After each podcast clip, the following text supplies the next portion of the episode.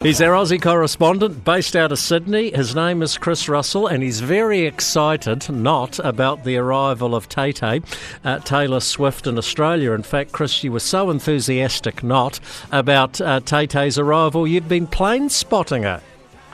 Yeah, well, I heard on the news last night, Jamie, uh, that you know thousands of people were tracking her. So I've got this flight radar app on my phone, and uh, sure enough, there was her silver uh, jet, Global 6000 jet, uh, sitting right there in the middle of the screen, flying. It didn't seem to be following any great flight paths, just flew where it felt like, I think.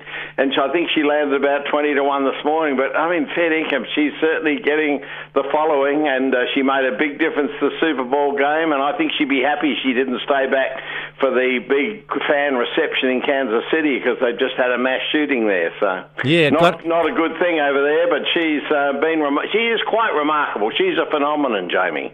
Oh, I wouldn't argue with that. And she was the icing on the cake in terms of the viewing audience and made it the biggest, most watched American event since the moon landing. So, and it was a great game of uh, footy. In my view, and not that I'm an expert on gridiron, but in my view, the team that dominated the game didn't win. But it was a bit like basketball. You just trade points all the way through to the last two minutes, and then he who scores last wins.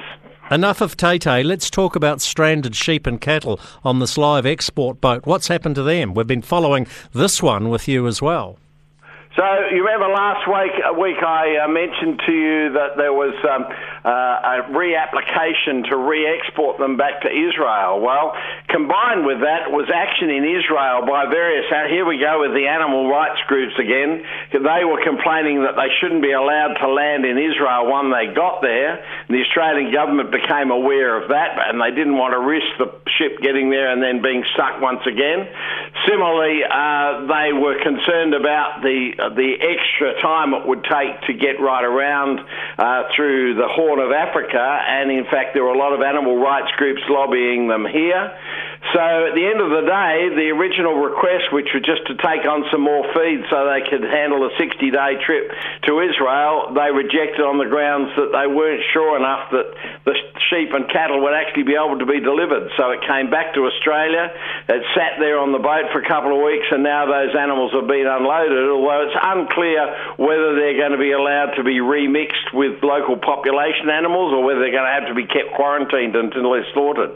So uh, it's all still a mess, but um, uh, Animals Australia won yet again. Uh, you know, even though they're in a massive minority, they just seem to have that amazing sway, Jamie. Well, that's an animal issue in Western Australia. Go down to Victoria, and you've got anthrax in your cattle. Now, I saw anthrax on Yellowstone. I know you haven't seen this series, but I thought anthrax was a poison you sent in the mail to someone else if you wanted to bump them off. Well, it's the spores that you can send in the mail which cause the anthrax. It's a spore uh, based um, disease, and it, look, it's very unusual for it to be transferred to humans, although it's, it is possible, but it's very rare. And a number of animals have been shown to have died on a property just northeast of Shepparton in central Victoria. That property has been uh, quarantined now, and the animals have been burnt and, and disappeared, and they're quarantining all around that. Um, uh, the problem with those spores is they can actually stay in the soil for half a century uh, and still be viable. So all the livestock in the property have now been vaccinated.